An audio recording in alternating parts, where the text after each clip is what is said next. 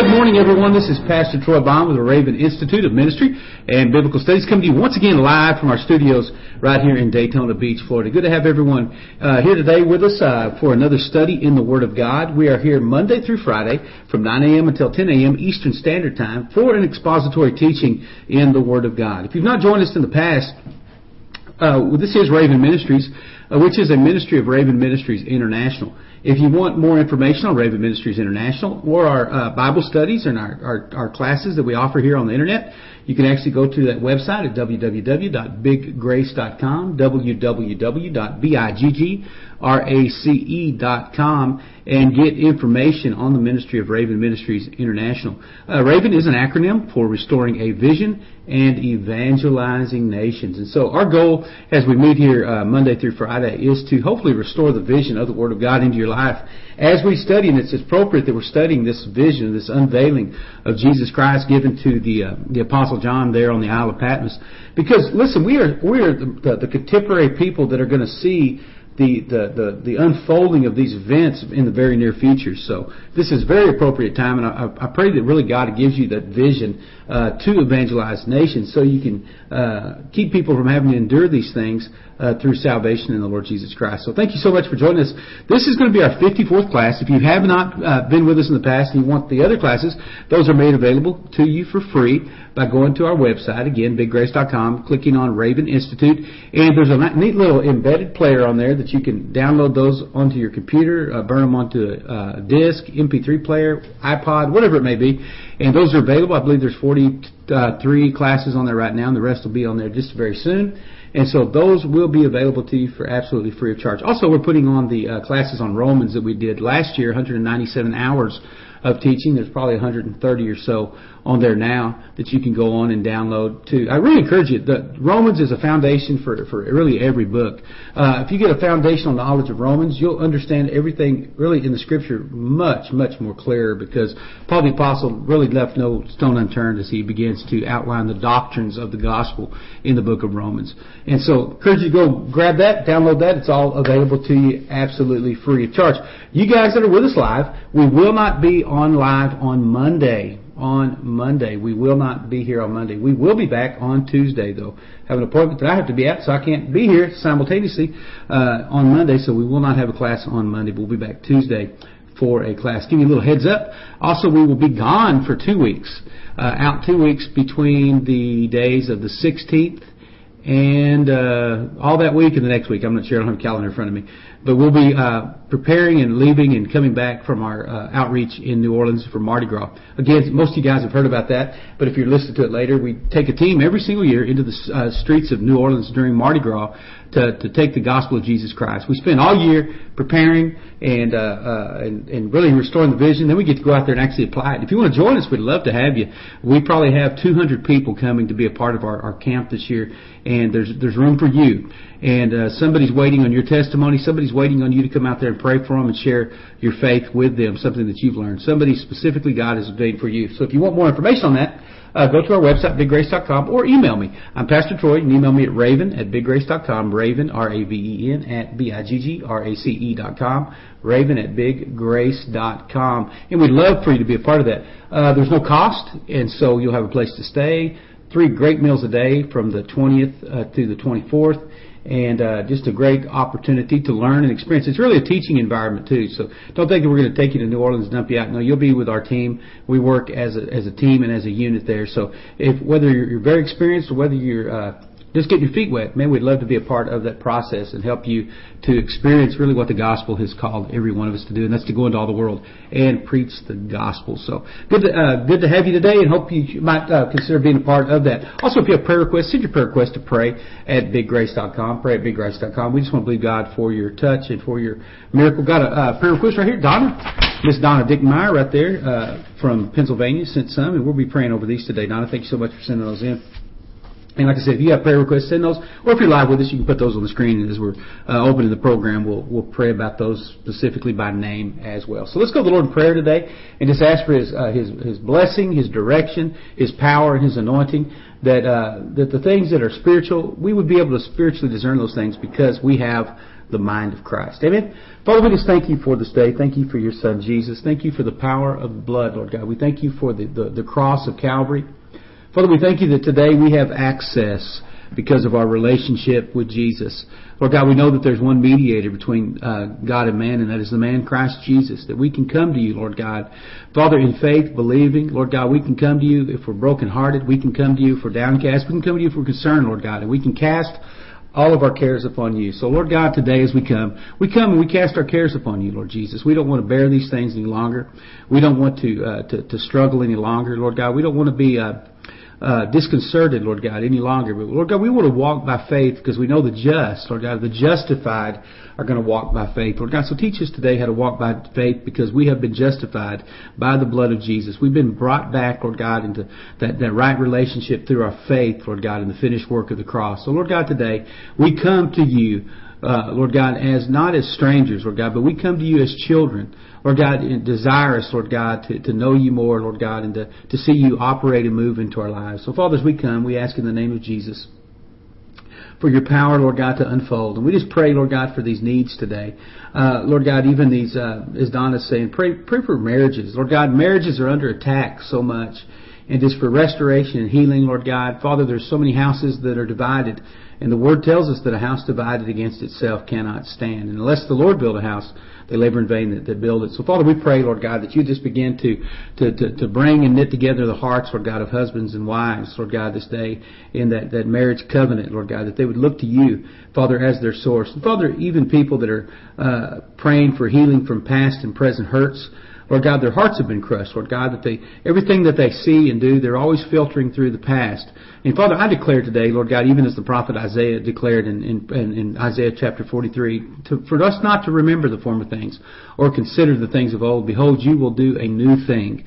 And Lord God, let us not be bound, Lord God, by anything in our past except the cross of Calvary, Lord God. And, and allow us not to hold on to those things that no flesh would try to glory in your presence, Lord Jesus. And we just pray, Father, for that endurance, for people that are going through hardships, that they would be able to endure, Lord God, and, and be able to press through. They'd be not like someone beating their hands against the air, Lord God, but they would run the race with endurance in Jesus' name, Lord God. And so we just pray, Lord God, also for those that are battling addictions. Lord God, whatever that addiction may be, maybe it's a food addiction, maybe it's a drug addiction, maybe it's a, a sex addiction, Lord God, maybe it's a, a cigarette or an alcohol addiction, whatever it may be, Lord God. We know that you are the one who sets free. And Father, none of those things are too large or too small or outside the scope of your ability, Lord God, to, to deliver. And so Father, we pray for deliverance, Lord God, for those that have been in captivity to addictions and bondages.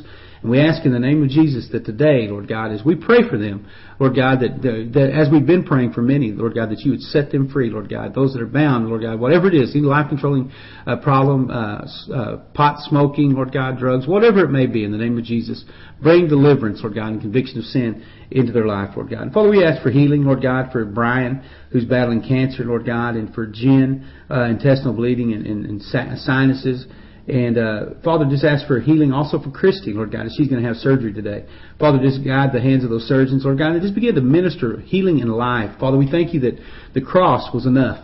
The cross, Lord God, enabled us, Lord God, to walk in health, Lord God, to walk in victory, Lord God, to walk in healing. And so, Father, we're asking in the name of Jesus, Lord God, to do this work. And Father, we ask for your provision. Uh, Lord God, even as we're preparing for, for uh, taking teams, Lord God, uh, hundreds of people, Lord God, into the streets. Father, we, we know that there's a tremendous need, Lord God, and we're believing in faith, Lord God, that you're going to meet that need according to your riches and glory by Christ Jesus. And we thank you, Lord God, that you are that provider, Lord God. Father, uh, we, we just trust you, Lord God. Father, we, we don't know how, but we know who. And we're just asking you, Lord God, to be that provision, Lord God, for everything. You said, Pray for the laborers, Lord God. I believe that if we take care of your business, Lord God, that you'll take care of our business. Lord God, now, we ask that you would just bless this time of, of study in your word, Lord God. Come and fill this place up, Lord God, with wisdom and understanding. Give us that spirit of wisdom and understanding, Lord God. Let us just have a, a comprehension, Lord God, and a, and a retention, Lord God, of your word today. Father, I just confess, Lord God, that in and of myself I'm unable. And, but Father, I thank you, Lord God, that the blood of Jesus cleanses me from all sin and enables me, Lord God, to do exceedingly abundantly more than I could ever ask and or think, Lord God. So come and cleanse us, our hearts, our minds, our thoughts, Lord God, that we might be, Lord God, vessels receptive of your word today. We ask all these things in Jesus' name. Amen. Amen and amen. Once again, good to have you for just slipping in with us. This is the Raven Institute. As I get a sip of my water of Ministry of Biblical Studies, and we are uh, going to be launching into this the uh, 16th chapter of the book of the Revelation today. And uh, man, I tell you what, 14 and 15 are just so rich, so good, just so uh, just so enlightening. And uh, they're really kind of, like I said yesterday, 15, those uh, eight verses there were kind of the setup for chapter 16 which is still this 21 verses here is still rich and enlightening and, revelatory, uh, but just in kind of a different uh, look at it. But it's the balance, you know. Uh, uh, uh 14 was really kind of we, that last look at that really the glory of the Lord and all those things we saw. Then 15 is kind of moving into this judgment portion of it. But you see the balance, folks. Really, uh, it, when you reject the mercy of God, what you do is you set yourself up for the judgment of God. But we're going to talk about this thing. You know, yesterday I alluded to uh, uh, something we was talking about, and you know, we're about to really kind of begin a portion of our study that reveals just what I was talking about—that consequence of rejecting the mercy of, and grace of God. And uh, instead of instead also just holding on to your uh, own beliefs and philosophies, folks, listen. You know what? Uh, opinions are great, but really at the end of the day, they don't mean anything. There's truth. You know, all Scripture is given. It's it's uh, God breathed. It's that theopneustos is given for for instruction in righteousness, and it's given for for doctrine. All these things for edification. And uh, at the end of the day, we're going to have to stand and give an account for this word. And what's sad is you meet people so many times that have uh, adopted the, the, the rudimentary teachings and the vain philosophies of men, and they're so um, really encapsulated by their own thought life and by their own situations, by their own education, that they're almost oblivious to the mercy of God. And uh, uh, folks, the, the consequences of those folks like that is dire. It, re- it really is. You know, when grace is, is received into the repentant heart through faith, uh, really faith, just really one thing, in the finished work of the cross, then something glorious occurs. You know, most of us here that have experienced that salvation experience with Christ Jesus, you know, we can remember that day. We can remember when grace found us that, that and it hit upon faith in our heart, and, and there was a transformation. Some of us remember those times when God's grace and mercy came to us and we just continued to, to reject it and harden our hearts. We thought, God, why did I wait so long? We think this later. But when, when, when He comes upon us, something glorious happens. Folks, listen. If, if someone claims to know Jesus or someone claims to, to get saved or walks an aisle or repeats a uh, prayer and, and, and something glorious doesn't happen, folks, that's not salvation. It's, re- it's really not. I'd like to say that it's as simple as just repeating a, a prayer, but there's a transformation that takes, takes place in the heart of an individual that is complete, that is entire in all things. And so, you know, we hear people talk about, well, it's, it's a process. Well, the, the process was done 2,000 years ago up on the cross. It was called nails in his hands, nails in his feet, thorns upon his head, a spear in his side. It was called stripes upon his back. The, the process was the was the, the was the cross, and the promise is salvation. If any man be in Christ, he's a new creature. Old things are passed away. Behold, all things are become new. And people say, well, you know, I've seen people that you know slowly. Well, it's because not the cross is diminished, but because the message of the cross brought by the messengers has diminished. I believe if we preach a blood red gospel of, of no compromise, of holiness, and of righteousness, what we're going to see is we're not going to see somebody say a prayer and have to go through six weeks of rehab. What we're going to do is see somebody fall on their face before God and see a transformation come upon their life and uh, see the new birth and see a transformation. And so the, the, the power of the transformation comes from the power and the faith behind the message. And so that's why Paul the Apostle said, listen, I, when I come to you, I don't come to you with excellency of speech. I don't come to you with all these philosophies and all these neat things to say. He said, because if I do, then the cross of Christ is made ineffectual. And, you know, he said, I'm determined not to know anything in 2 Corinthians, in 1 Corinthians 2, 2, uh, except Christ and Him crucified. That's the power of God to all those who believe. But folks, when grace or that divine influence of God upon our heart and its reflection of life is rejected by stiff-necked and, and unrepentant hearts through rebellion, then something else happens as well. And uh, it's, a, it's an event that's not glorious. It's an event that's not uh, uh, uh powerful in the sense of a transformation to, to righteousness, but it's it's uh, not glorious. But I guess you could say it's more tempestuous. It's something that is violent. It's something that is that is uh, that, that is judgmental. It's something that is calamitous.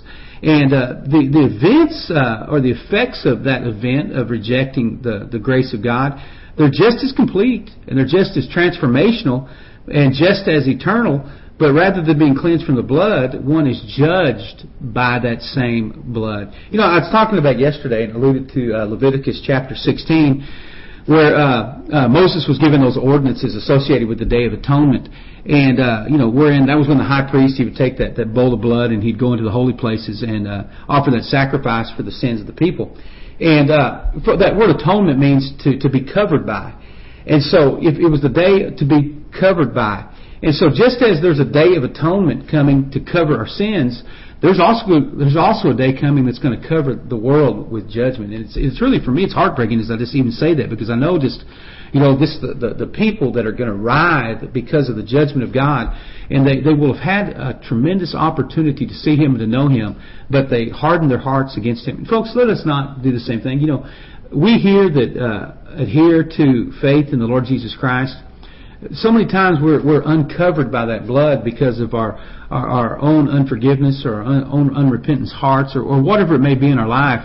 And so we, we find ourselves, and, and you may find yourself right now covered by something that feels like the wrath and the judgment of God. Because what you've done is you've rejected the mercy of God through a repentant heart and say, God, you know what? I'm just going to have to trust you.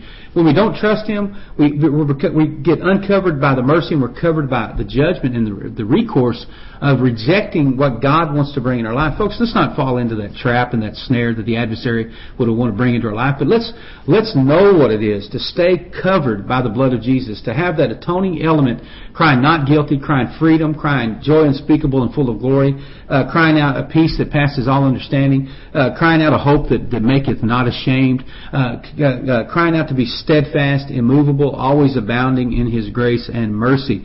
Because, you know, we talk about that, that, that covering, that blood of Leviticus chapter 16 when that priest went in. You know, the blood uh, that he brought in was that type of the blood of Jesus, and that its purpose was to cry out, not guilty. And, uh, uh, and that was not guilty in regards to all those sins that had been committed against God by the children of Israel for that, that year. Uh, but not only uh, it, it was it allowed to be carried in only by the high priest, who had been officially called and prepared for the assignment. Anybody else attempting to enter any other way uh, would die or be killed. I want to read something to you. This is out of Hebrews chapter 9, verses 11 through 14. Hebrews 9, 11 through 14. It says, But Christ came, uh, being come a high priest of good things to come, by a greater and more perfect tabernacle, not made with hands, that is to say, not with this building. Neither by the blood of goats or calves, but by his own blood he entered his in once unto the holy place, having obtained eternal redemption for us. For if the blood of bulls and of goats and the ashes of heifers, sprinkling the unclean, sanctify to the purifying of flesh, how much more, folks, shall the blood of Christ, who through the eternal Spirit offered himself without spot to God, purged your conscience from dead works to serve the living God. Folks, listen, when Jesus went into the heavenly tabernacle with the blood of mercy, you know, he, he cried out for us. He cried out for our redemption. And you know, and I think about just what that means to for him to have done that, who he was. You know, he wasn't just a, a mere good man. He was the Son of the living God who came down and, and bore the, the, the afflictions and infirmities of every single one of us. And to reject the benefits of that blood, folks, it is it is cataclysmic. I, I, there's not a word that I can even think of that would describe just the enormity of the effects of rejecting the ultimate gift of all times. But that's exactly what's going to happen. So he goes into that heavenly tabernacle with the blood of mercy. But now what we're about to see, folks, is uh, the seven angels take the blood of vengeance from the temple to be poured out upon a world that has rejected the sacrifice of the, of the, of the Lamb of God. Now think about this just for a second, folks. This is out of the Gospel of Matthew, chapter 12, verses 39 through 45. Matthew 12, 39 through 45. Folks, you know, you think, well, man, this is sure an intro into chapter 16. Folks, listen, it's, for me, it's almost, you know, I, I see this, the judgments that's going to be poured out upon the world. And, uh, I think to myself, God, you know, how can you withhold that? Because me, when I read this, it's almost as though those things are happening. I, I can see those things even prophetically that are coming to pass. And you think, God, just give me one more chance, one more opportunity to tell one more person. Because it is a fearful thing to fall into the hands of a living God. And you see the indifference of, not the world, but you see the indifference of the church on the judgment of God. And unfortunately, the judgment is going to begin at the house of God because I believe that there's going to be a lot of people, quote unquote, filling the, the, the church pews that, that aren't going to make it, that are going to be recipients of that wrath because they, they haven't been taught the Word of God. They haven't been instructed in the ways of righteousness. They've been taught this, you know, we're all this, oh, poor sinner saved by grace uh, uh, mantra that has led people into a wide gate presentation of the gospel that's going to lead to destruction. But Matthew chapter 12, the Gospel of Matthew chapter 12 verses 39 through 30, 45 says this. It says, He answered and said unto them, An evil and adulterous generation seeks after a sign. Excuse me. But there will be no sign given to it but the sign of the prophet Jonah.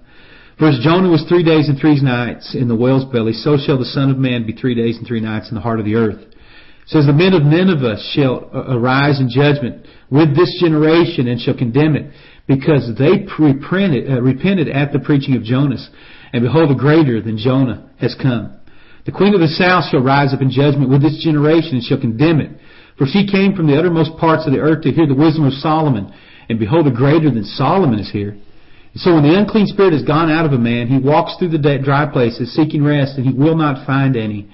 Then he says, I will return to my house from whence I came, and when he come, he find it empty, swept, and garnished. Then he goes and he takes with himself seven other spirits more wicked than himself, and they enter in and dwell there. And the last state of the man, listen that, the last state of the man is worse than the first. Even so shall it be upon this wicked generation. Folks, listen, when Jesus came, and his mercy came upon the world, what it was, he came to drive away that which was unclean. You look at when he came into the temple and he drove the people out of the temple, that was just a type of driving out that which is unclean. And, uh, but for those folks who reject all of that deliverance, who reject His mercy, there is a, a sevenfold, there's complete and uh, an entire judgment that's going to be poured out upon those who, who will not fall upon the mercy of God. The, the judgment of God is going to fall upon them. Titus chapter 2, verse 13. Listen, this ought, this ought to be a wake up call for us. Looking for that blessed hope and glorious appearing of the Lord Jesus Christ that, that great God, our Savior, Jesus Christ. Folks, listen, we need to be looking for that hope. We need to be not only looking for it, but we need to be proclaiming that hope, taking that hope to a lost and dying world. You know, why do I go to a place like New Orleans? Because it's a place of darkness. It's a place that judgment will one day fall. It's a place not unlike Nineveh, not unlike a place uh, that the Queen of the South came from. It's a place that is desperate. And you know, I'm not okay with, with, with setting somewhere. I'm not. I'm okay. It's it's it's fine to sit here Monday through Friday and teach the word, but this isn't the end all there all. This is the preparation to go out and do the work of the ministry. You know, God just didn't sit on the throne of glory and give instructions down to us. What he he came down and he said, "Come and follow me. Come and imitate me, and I'll make you fishers of men." Folks, listen, we, we've got to get this urgency for this hour because right now we're studying it prophetically, but one day all these things are going to uh, break loose upon a world. And those that have not heard the gospel of Jesus Christ, have not repented from their sins and received Him, these things that we're going to be talking about today are going to befall them, and there will be no escape then. We have got the way of escape in Christ Jesus now to share with them. And the question is, are we going to go and present it to a lost and dying world? So what we're about to do, folks, is we're about to examine these final seven judgments of this tribulation hour. And I want to read verse 1 uh, to you today. And it said, I heard a great voice out of the temple saying to the seven angels, Go your ways and pour out the vials of the wrath of God upon the earth. Folks, here, here we have the, the, the voice of God. You know, I, I think about again. You, I, this, when, when I read this, I'm just I'm torn, and I'm, I'm there's such a a, a, a contrast. I, I think about when Jesus began to speak, and they, they they listened to his words, and they said, "Never a man spoke like that man. His words are the words of life." And those words that were the words of the life to, to repent are going to be the words of destruction to, to a world that has hardened itself against God. And so when, when the voice of God came, it, it began to fill that, that smoke-filled temple. And again, there's that, there's that, that, that contrast. I think about, uh, we talked about that cloud in, in the, in the, in the uh, 15th chapter. And, uh, excuse me, the 14th chapter, and, and just the, the, the clouds that are being poured out. I think he says, and just how it represented the glory and the Shekinah glory of God and the presence of God and the direction of God. Now we hear that voice that's coming out of that same cloud. That that, that cloud is not coming for direction. That that cloud is not coming for covering. That cloud is not coming for for revelation. That cloud is coming for one purpose. That cloud is coming for judgment. And the mercy seat has been covered up. There's no access to it. And so what we're going to see is the wrath of God being poured out and so this voice is coming out in verse 1. And what it's doing, it's, it's, it's, it's directing the angels to carry out their duties. And folks, remember, it's God that's sending out these judgments. It, it's not the devil. It's not people saying, well, look what the devils do. No, absolutely not. Judgment is just as much a part of righteousness as mercy is a part of righteousness. And so what happens is, what we see here is the holiness of God has been offended the holiness of God has been transgressed, and what man has done, that he's he's worshipped man. He's worshipped the Antichrist. He's worshipped this this this uh, this this incarnation of evil, and he's began to bow his life to that image. And we, we talked about that abomination of desolation, which is seen in, in Matthew twenty four fifteen. And so what what man has done, he he's bowed to a, a system that's not heavenly in origin, but it's it's it's it's earthly in origin. So what he's done, he's he, he's he's made the, this idolatry. Folks, listen. It's not just going to happen with the 24:15 manifestation of uh, Matthew 24:15 uh, manifestation of the abomination of desolation. Folks, it happens now. And so when we, you know, you think to yourself, well, I would never bow to, to, to man. I would never bow to that image. Well, think about it now. What are you, what are you bowing to? When you bow to offenses, you're bowing to that image. Because where's where's an offense uh, uh, come from? It comes from the heart of a man. When you when you bow to unforgiveness, what are you doing? You're bowing to that image. When you bow to anger, where are you uh, bowing to? When you bow to compromise, what are you bowing to? When you when you bow to fear, what are you bowing to? You're bowing for something that is not derived from heaven. Why? Because He's not given us a spirit of fear, but of power, of love, and of a sound mind. And so when I deviate from the truth, what am I doing? I'm, I'm venturing off into a place of idolatry. I'm uh, venturing off and I'm saying, listen, I, have I've got more, I want to put more stock in, in worshiping man, my own desires, my own heart, rather than getting the vision that's going to give me that, that strategic glimpse into the mind of God that I can know Him, that I can worship Him, that I can exalt Him, that I might be with Him for eternity. Now, Isaiah chapter 42 verse 8 says this. It says, I am the Lord, that, that is my name, and my glory will I not give to another neither my praise to graven images. Now, Exodus 20, verse 4 through 6. Exodus 20, verse 4 through 6. It says, You will not make unto me any graven image, any likeness of anything that's in heaven above, or that's in the earth beneath, or that's in the water underneath the earth.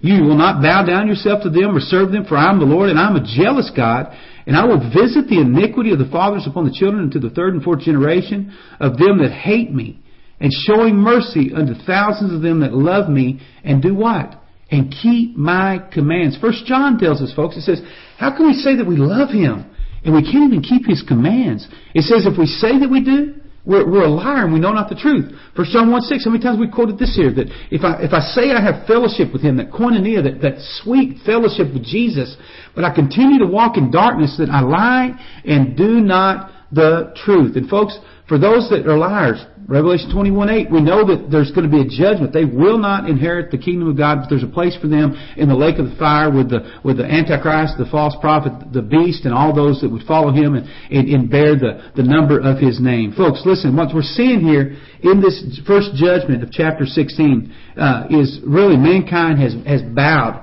They've bowed their system. They've bowed their governments. They've, they they looked for the, the, the, the government to bail them out. They've looked for the government to stimulate them. They've looked for the government to do all these things to give them breaks all these things rather than falling upon the, the, the, the, horns of the altar and crying out to God and saying, God, you've got to do something. If, if, if as many people that would uh, rush to the, the ballot box or rush to the inauguration would, would rush into the presence of God and begin to cry out to God, I tell you what, things would begin to happen upon this world. And so the, the first bowl judgment we're going to see, and it's right here in verse, uh, verse uh, chapter 2. this is the first bowl judgment, uh, verse 2. Here's what it says.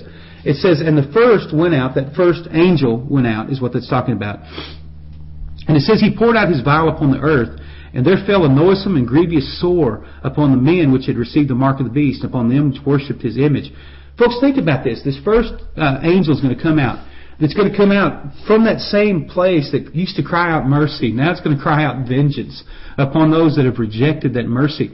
And instead of that blood, and, and you know, think about this, folks, and you're going to see how this unfolds just in a second.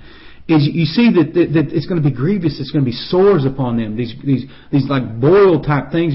You you think the blood to begin with was the blood of healing, that Jesus was our healer, and if you reject that blood of healing, what that, that same blood's going to come out and it's going to, it's going to reverse that upon you. It's going to bring destruction. And so that first vial is, is, is poured out and rather than by stripes we're healed, now it's going to be by those same stripes rejected, there's going to be a judgment. And so all these people that receive that mark, whether that mark is a, is a physical uh, thing that you can see, whether it's a computer chip, you know, I don't know. And it really, it, at that point, it, it's really, that's not even the concern. You know, people spend so much time thinking about, uh, you know, this great computer that's already been built. Folks, listen, at the end of the day, say, uh, go ahead and speculate because it's not really going to matter. It's going to be the mark of man. And that, that mark is not just going to be, it, it may be reflective in the natural, but it's going to be uh, really known in the spiritual realm of an individual. And so what's going to happen is these, these ulcerated sores are going to come upon people with this, uh, this, this first judgment. You think to yourself, is that going to be something that's literally happening? Well, let's look at Exodus chapter 9, verses 8 through 11. Uh, Exodus chapter 9, verses 8 through 11. I'll read you something, and you tell me what you think. And it says, The Lord said unto Moses and Aaron, Take you handfuls of ashes of the furnace, and let Moses sprinkle it towards heaven in the sight of Pharaoh. And it shall become small dust in all the land of Egypt, and shall be a boil breaking forth in blains, which are ulcerated sores upon man and upon beast, throughout all the land of Egypt. And it says, And they took ashes of the furnace and stood before Pharaoh and Moses, sprinkled it up towards heaven, and it became a boil breaking forth with, with blains upon man and upon beast. And all the magicians could not stand before Moses because of the boils, for the boil that was upon the magicians and upon all the Egyptians. Folks, listen. We're talking about these, these judgments that, that happened in, uh, in, uh, in Egypt are repeated for those, are repeated right here specifically in the book of the Revelation on these judgments. And so just as it happened then, upon the, the, the unrepentant. And look who it, pointed out, the magicians. You know, there's what we talked about. This is going to be a time of signs and lying wonders. All those that are doing these things under the power of the Antichrist, the power of the, the false prophet, they're going to be affected as well. They're not going to be able to escape this. They're, they're not going to be able to, to do anything and stand in the presence of the wrath of God. Why? Because of just the, the calamity that's happening in that first bowl judgment. Then let's go to verse 3. Here's the second bowl judgment that's going to happen. And it says, The second angel poured out his vial, his bowl upon the sea, and it became as blood of dead men, and every living soul died in the sea.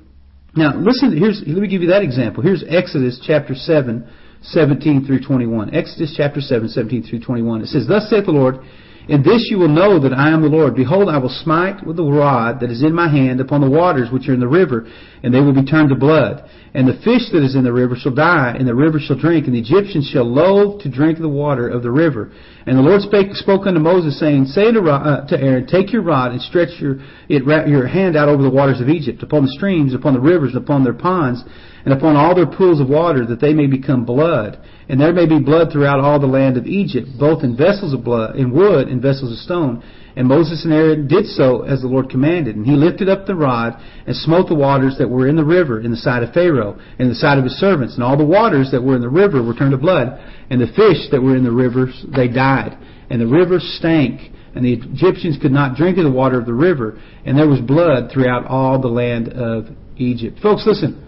You know, we talk about kind of these types that are happening you know, I look at that, that first bowl judgment with these sores, and it really shows that the blood of Jesus came to, to heal. But if you reject the healer, all you're going to find is the consequences. Look at look at this. I, I think about the second bowl judgment that's going to uh, uh, turn the uh, the fresh water into blood. Think about the woman that was at the, the well when Jesus went to her. And he told her to, to draw water. And she said, she said, Are you here to draw water? Do you have anything to draw? And he, he told her, He said, Listen, if you drink from me, he said, you'll never thirst again. And he, and he told her that that was the water that that that would uh, that would come into you. And we know through the Scripture that tells us if we we drink of that living water that we'll have life and life more eternally. And you think about when people have rejected the Word, they've rejected the living water of God. What that water is going to come back is going to come back in judgment. If I reject that regeneration, if I reject that, that cleansing, if I reject the, the power of the, the Word of God, what that word of God is going to come back and smite me. You know, fortunately, the woman at the well, she didn't harden her heart. She received forgiveness. She was obviously an adulteress, but you see the power of God and the mercy of God through quote unquote the utilization of that term water doing it. And folks, you know, at this time, and you know, He does cause it to rain water upon the righteous as well as the unrighteous. But one day that water is going to be rained out in blood and in judgment upon the unrighteous, and they will not escape the wrath of God. Now, now remember this, folks. In uh, the second seal that we talked about in, in chapter 6, verses 3 and 4, that what it did, remember it brought a great bloodshed upon the earth? And then the second trumpet blast, which was uh, chapter 8, verse 8, it caused the third part of the sea to become blood. And so you see that, that how these things happen. And so what we're looking at right now is every sea creature perishes when the water is turned into blood. Now think about that just for a second. You, you saw what happened in 6, 3, and 4, and 8, 8. But look what happens here. Every sea creature is going to die as a result of that. And so can you imagine this, this, this stench? Can you imagine just the, the rotting uh, uh, fish and corpses that are that are there. You know, the other day we had uh, last week we had some fish tacos that I made, and uh, everybody's saying yum yum. But uh, I, I went and bought some fresh fish at a local fish market here. You know, obviously we're right on the ocean. And so I wrapped it up and I, I trimmed off just some of the, the, the parts of the fish and uh, some of the, the, the juice from the fish was in the, the paper from the, uh, the market. And so I took it and I took it outside to our trash can that we carry out. And uh, this past Tuesday when I uh, went to take it out, I was going to throw something in, and I lifted the, the lid, and there was a just a, a, a stomach turning stench that come out of that can. And I said, "Man, what is that?" Then I got to thinking, you know what? It was just the blood of that one fish that was that was rotting inside of that can. And I was like, "Man, I hope they hurt and get this carried off because this is repulsive." Folks, that was just the blood of one fish. That wasn't even a total fish. Can you imagine just the rancid nature of just the, you'd probably be gasping for breath because all the sea life is going to die when that judgment comes upon the earth, when that's, that, that's turned into blood. And so it's, it's going to be this, this, this decay, it's going to be uh, sickness, it's going to be disease, it's going to be putridness that happens. And you know, you, you think about that the water always has represented life in the Scripture. You know, that washing of the Word, and now that same water that represented life to the repentant is going to now represent judgment to the same ones. And so you see that uh, that the blood of Jesus, uh, excuse me, Leviticus 17:11 symbolized that which brought salvation, cleansing. Now that blood of Jesus is going to be that which brings forth the wrath of God. It's that symbol of that judgment of God that comes upon it. Now look at this third uh, third bowl judgment. And it says, And the third angel poured out his vial upon the rivers and fountains of water, and they became blood. And I heard the angel of the water say, Thou art righteous, O God, which, which are and was and shall be, because you have judged thus. For they have shed the blood of saints and prophets, and you has given them blood to drink, for they are worthy.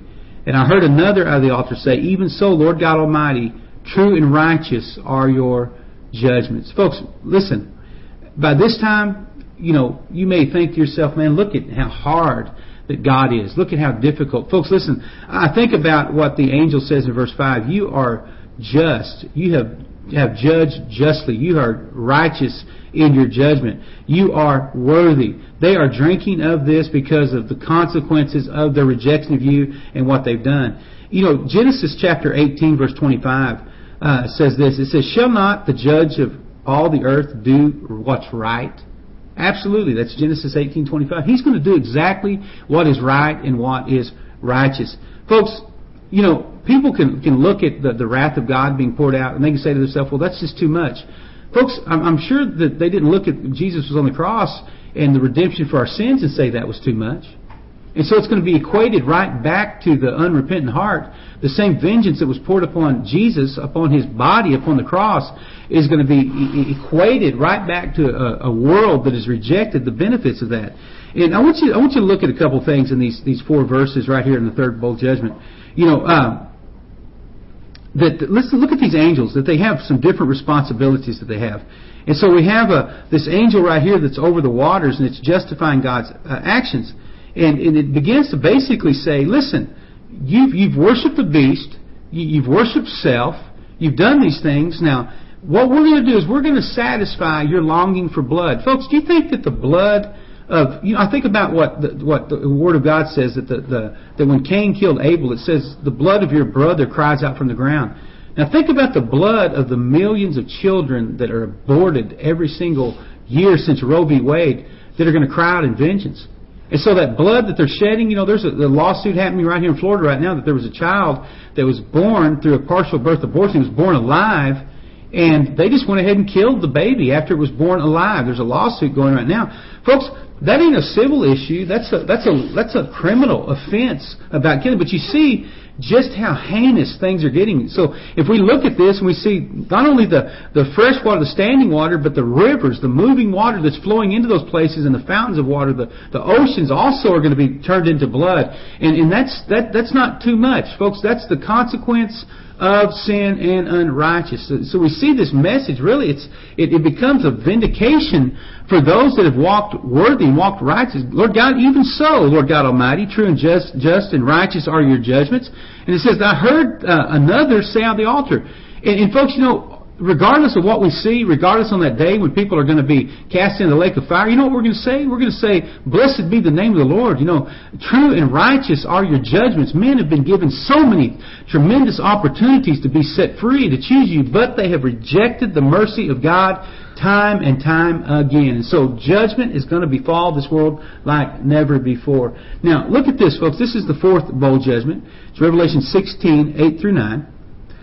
And it says, And the fourth angel poured out his vial or bowl upon the sun, and the power was given unto him to scorch men with fire. And men were scorched with great heat, and blasphemed the name of God, which had power over these plagues, and they did not repent to give him glory. Now, folks, look at that. It says that that angel is going to pour out his vial upon the, the sun. People are talking about global warming now. Folks, this ain't global warming. This is just this is just life. But what's going to happen when this angel comes and then all of a sudden that there's going to be this unrestrained heat that's upon the earth, and it says it's going to scorch, man. It's going to literally you're going to walk outside, and your skin is going to burn. Such a degree that, that men are going to curse God because of this, but they're not going to repent. How about you? How about you when when when when when when the heat is turned up in your life? Do you repent or do you curse God? When when you go through the fiery trial, do you repent or do you curse God? When you have to go through trials and tribulations, do you repent or do you trust God? When things don't go your way, do you repent or do you trust God? Folks, listen, the, the, the, the Son is walking in His power right now. And if we'll just call upon Him in mercy, we won't have to experience the, the fourth bowl judgment of Revelation 16, 8, and 9. And, but what we're seeing, what we're going to see right there is really the inhabitants of the earth are going to experience the, the ultimate heat wave. They're going to see the greatest type of scorching effect of, of the sun that they've never seen before. But, you know, think about what it says in, in Isaiah chapter 24, verses 4 through 6. Look at this. Isaiah 24, 4 through 6. It says, The earth mourns and fades away, the world languishes and fades away, and the haughty people of the earth do languish. The earth also is defiled under the inhabitants thereof, because they have transgressed the laws, they've changed the ordinance, broken the everlasting covenant, therefore hath the curse devoured the earth. And they that dwell therein are desolate, therefore the inhabitants of the earth are burned, and few men are left. That, that word, that's just a prophetic word from Isaiah 24, verses 4 through 6. Exactly what's going to happen right here in Revelation chapter uh, 16, verses 8 and 9. And so it becomes literally so hot during that time that really what God has to do is He, he has to shorten the day. That's what's going to happen. In order for there to be any survivors, He's going to have to shorten the day. Look at what He said in Matthew 24, 22. Check this out. You know, now you'll know exactly what it's talking about. And he said, except those days be shortened, talking about Jacob's trouble, the, the, the, the tribulation period. He said, except those days be shortened, there should be no flesh saved, but for the elect's sake, those days shall be shortened. And so, what does he mean those days should be shortened? Does it mean that, that he's going to say, well, I know I, I said it's going to be seven years, but it's, it's, it's not going to be, no, once he says it's going to be seven years, you know what it's going to be? It's going to be seven years. If he said it's going to be 1260 days, it's going to be 1260 days that last three and a half years. If he said it's going to be times, times, and half times, you know what it's going to be? It's going to be times, times, and half times.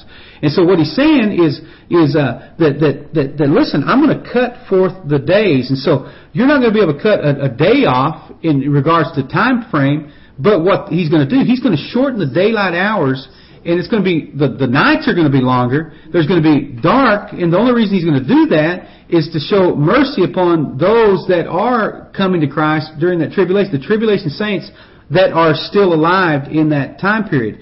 And you, once again, Matthew 24, 29, and it, it really kind of harmonizes too with what we saw in, in Revelation 6:12. And it says, "Behold, I held, beheld him when he opened the sixth seal, and lo, there was a great earthquake, and the sun became black as sackcloth."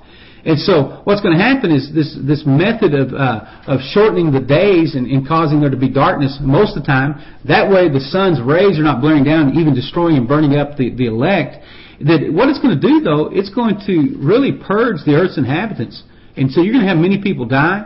Uh, there's going to be just the earth bombarded by ultraviolet rays, and and I'm sure that those. Can you imagine now with the festering boils? Now the heat's coming down like that. Can you imagine with the waters already being turned like blood and the rancidness and the heat pouring out? But Matthew 24, 22. But for the lake's, lake's sake, those days will be shortened. And folks, what we need to remember again, though, is remember this. This isn't the church is not going to be a part of this. You know, we've already uh, uh, been raptured out as a result of faith in the blood of Jesus and walking in righteousness in, in uh, Revelation chapter 4, verse 1. Uh, we're going to be we're going to be part of that that that the, the, the four and twenty elders that are around his throne rejoicing in the presence of God. Uh, what this is is once again this is the tribulation saints that are going to be uh, uh, right there in uh, uh, during the tribulation period that, that came to Christ through faith from the preaching of the 144,000 and the two witnesses. And so this this group uh, that's on earth right now, these tribulation saints, uh, what they do is they, they constitute what's talking about the election in Romans 11:28, and they are referred to as Jacobites or Israelites. And in Romans 11:26, uh, they're, they're the Jews, they're the members of, of, of of, of those, uh, they're not the members of the bride of Christ, but they're basically the members of the wife of Jehovah God. They're the chosen people of God. And so this is the elect sake that he's talking about in Matthew 22 and in Romans 11, 26 and in Romans 11, 28. These are the ones that God has chosen for himself, that, that remnant people, that group of folks that are part of the Jews. And so what's going to happen though is when mankind rejects this, this scorching with this fire, it's going to bring about even more rebellion. Can you imagine that? Even more rebellion. Rather than crying out to God for mercy, and instead of, of, of repenting, instead of saying, God, you, you've got to do something, please stop this plague, please stop the, the effects of this, uh, basically what they're going to do is they're just going to continue to, to shout blasphemies unto Him. And rather than, than seeing the, the mercy of, of, of reprieve, they're going to see that judgment of uh, the lack of repentance, and they're going to continue to be hardened more and more and more. And so the fifth bowl judgment that we're coming to now is Revelation chapter 16, verses 10 and 11. 16, 10, 11. And it says, And the fifth angel poured out his vial upon the seat of the beast, and his kingdom was full of darkness, and they gnawed their tongues for pain. And they blasphemed the God of heaven because of their pains and their sores, and they did not repent of their deeds. Folks, you saw where the uh, basically the fourth judgment produced this unusual brightness. The the the the the, the, the sun was scorching. Now the fifth bowl is going to do just the exact opposite. What it's going to do is going to bring darkness upon even the very throne of the Antichrist over his full empire. And so this one that thought he was going to be the most high, this one that at one time had become called the, the sun or the star of the morning, Listen, now he's going to be enveloped in darkness, which he is. There's not going to be any light. There's not going to be any luminaries. There's not going to be anything. This one that's cast down and all the effects of his kingdom are going to be totally bound by darkness. And so what we're going to see is just the consequences of what is happening. Look, uh, Exodus chapter 10, verse 21 through 23. Exodus 10, 21 through 23. And it says, The Lord said unto Moses, Stretch out your hand towards heaven that there may be darkness over the land of Egypt, even darkness which may be felt. Now think about that just for a second. A darkness that can be felt. And Moses stretched his hand out towards heaven, and there was a thick darkness in all the land of Egypt for three days. They saw not one another, neither, neither did they rise from his place for three days, but all the children of Israel had light in their dwellings. Now think about that just for a second. It's a darkness that is so dark it can be felt. Folks, what's going to happen there is there's going to be so much darkness, there's going to be so much calamity that, that people aren't going to have the you know generators and power because there's the consequences of what's happening in judgment is going to eliminate the availability of those things. And so what we do is we get so uh, so accustomed to being able to turn on the light. But once again, folks, how many times do I need to quote this? 1 John 1 6. If we say we have fellowship with Him, but walk in darkness we lie and do not the truth. So what's going to happen is if we lie and do not the truth, that darkness is going to be enveloped. And so without any type of light, you know, your, your, your eyes are, are, are, receptors of light. The only reason that you can see me through this live broadcast today is because of the presence of light. These are beams of light, these things of light reflecting off things. Now, remove all of those things and what happens? Basically, our, our pupils just become dilated for no reason because there's nothing that can happen. So it says that men are going to gnaw them tongues. There's going to be such agony, such grief, such horror. And, and you think about just that, just that horrific feel of darkness and despair that's going to come upon the earth. And so, but look what it's, you, you think about for the, the, the children of Israel there, that they had light in their dwellings. And the same thing, you know, I believe is going to happen with the saints that are still on earth. There's going to be something supernaturally that's going to happen for them. And so this, this leader that is uh, been raised up, this antichrist, this false prophet who claim all this power, uh, basically, uh, the rug is going to be pulled, pulled out from under them. They're going to be out of control. They're not going to be able to do anything, say anything, or, uh, or be able to, uh, exhibit any type of authority. Uh, Amos chapter 5, 18. It says, The day of the Lord is darkness and not light. Amos 5.18, The day of the Lord is darkness and not light. Let all the inhabitants of the land tremble, for the day of the Lord cometh. For it is night at hand, a day of darkness and gloominess, a day of clouds of thick darkness, as the morning spread upon the mountains, a great people and a strong, uh, and strong. There has not been any like them, neither shall there be any more even unto the years of many generations. That's Joel 2, 1 and 2. And so the day of the Lord is like darkness, and Joel 2, 1 and 2 basically prophesies the exact same thing. It says that there's going to be this morning's going to spread upon the mountains. It's going to be a thick darkness that can even be felt. And so you, you see that, that power. The fifth angel poured out his vial upon the sea of the beast. His kingdom was full of darkness. They gnawed their tongues and blasphemed God to heaven because of their pains, the swords, and they did not repent of their deed. And so the sixth bowl judgment here is Revelation 16, verses 12 through 16. 12 through 16. And it says, And the sixth angel poured out his vial upon the great river Euphrates, and the water thereof was dried up, and the way of the kings of the east might be prepared. And I saw un, uh, three unclean spirits like frogs come out of the mouth of the dragon, and out of the mouth of the beast, and out of the mouth of the false prophet. And I'm going to go ahead and keep reading. And it says, For they are the spirits of devils, working miracles, which go forth unto the kings of the earth and all the whole world, to gather them to the battle of the great and mighty day of the Lord God Almighty. Behold, I come as a thief. Blessed he that watches and keepeth his garments, lest he walk naked, and they see his shame. And he gathered them together into a place that's called in the Hebrew tongue Armageddon. Folks, what we see here in the sixth trumpet judgment uh, really should be really looked at uh, in regards to the light of this uh, this sixth bowl because chapter 9, verses 13 through 18, basically depicts the sixth angel voicing his commands. And as he does it, uh, it says four angels are loosed over the great river Euphrates, which is the present day uh, area of Iran, Iraq, and Syria. Now think about that just for a second with what's happening in t- contemporary times. This area that they're talking about in Armageddon, that we saw talked about in, in chapter 9, verses 13 through 18, is this area Iran, Syria, and Iraq. Think about what's happening right now. Think about the threat that Iran is doing in regards to uh, nuclear uh, power and their threats against the, the nation of Israel. This battle that's going to happen is going to happen there. And we talked about before in 916 that this this this army, 200 million troops that are going to be there, uh, that are going to be in the Middle East, that have come from the East or the the, the Orient, and uh, this incredible military uh, presence. We talked about the uh, there in, in uh, chapter 14, verse 29, about this uh, the, the winepress was trodden into the city, and the blood came out of the winepress, even to the horses' bridles, by the space of a thousand and six furlongs. So the blood is going to be stacked up uh, as a result of this. And over 200 miles of ground is going to be covered with, with blood. And so you see this this this uh, this unfolding, and they're brought together to this place. And these, these unclean spirits are, are, are, are speaking. These unclean spirits are doing miracles, bringing these people together in the midst of this. And so in the text that we're looking at right here in verse 12, what we're doing is we see a couple things. Number one, we see that drying up of the river Euphrates so that they can cross over. You know, what's interesting to me is with the, with the Red Sea, the, the children of Israel crossed over into righteousness. They crossed over into deliverance. Here, it's going to dry up and they're going to cross over into judgment. Look at that once again. We saw even with the, the, the Egyptians, they crossed the Red Sea and it came upon them. But they're going to cross over and they're going to enter in, not to a promised land, but they're going to enter, enter into a place of judgment. And so they're going to cross over the Euphrates in order to participate in this, uh, this, this battle of Armageddon.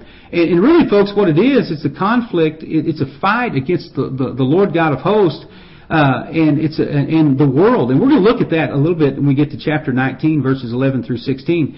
But what's going to happen is when they get there, these uh, this into the, the the Holy Land, as they get there into this place where this battle is going to take place, uh, and as was predicted once again, you, put, you can look up Psalms chapter 2, verse 2 through 4 uh, that the kings of the earth they, they set themselves and the rulers take counsel together and against the Lord and against His anointed, saying, Let us break their bands asunder and cast away their cords from us.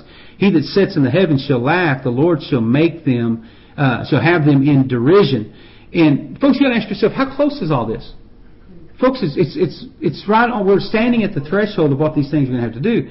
You know, you got to keep in mind something about chapters 9 and 16. You know, they mentioned that Euphrates River as a focal point of all this happening. And think about the things that are happening, Iraq, Iran, Iran Syria, all these places. A lot of the, the, the people, the, the, the terrorists, a lot of the, the, the terror groups that are coming against, that are feeding the, the, the, the military power and, and munitions into uh, the, uh, uh, the Palestinians, come out of Syria. A lot of that munitions and things happening. Syria is kind of a melting pot of all these places. So keep in mind that all those things that, that are happening. And so the Euphrates uh, was jointly theirs, all these three nations.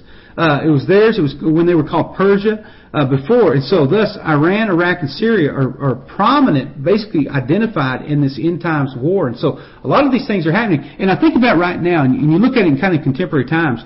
You know, they're they're talking about in 15 months pulling our tra- troops out of Iraq.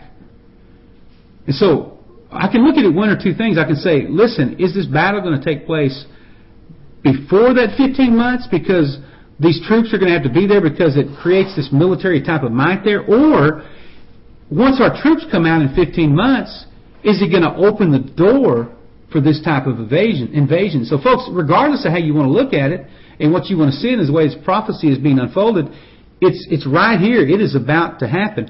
Verse 13, it reveals three unclean spirits. It says they're like frogs coming out of the mouth of the dragon, the beast, and the false prophet.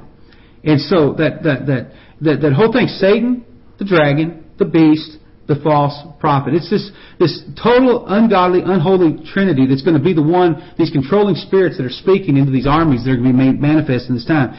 And so the symbolism, we see frogs are always speaking of that which is unclean. Look at the plague upon Egypt. What do you see? He sent a plague of frogs upon Egypt. You'll find that in, in Exodus chapter 8, 14. So the picture is clear. You're going to see just this power being unfurled upon them, and this army is going to be assembled uh, together at this place uh, called Armageddon, or the Mount of Megiddo is another word for that. Then we look at the seventh bowl judgment, verses, verse 17 through 21. 17 through 21. And it says, And the seventh angel poured out his vial into the air, and there came a great voice out of the temple of heaven, saying from the throne, saying, It is done. And there were voices, thunderings, lightnings, and there was a great earthquakes, such as none since men were upon the earth. So mighty an earthquake and so great. And the great city was divided in three parts, and the cities of the nations fell. And great Babylon came in remembrance before God to give unto her the cup of wine of the fierceness of his wrath. And every island fled away, and the mountains were not found. And they fell upon men a great hail out of heaven, and every stone about the weight of a talent. And men blasphemed God because of the talent, because of the plague of hail, for the plague therein was exceedingly great. Folks, listen. What, what's happening here is Satan who was the prince and the power of the air. You see that in Ephesians chapter 2, verse 2.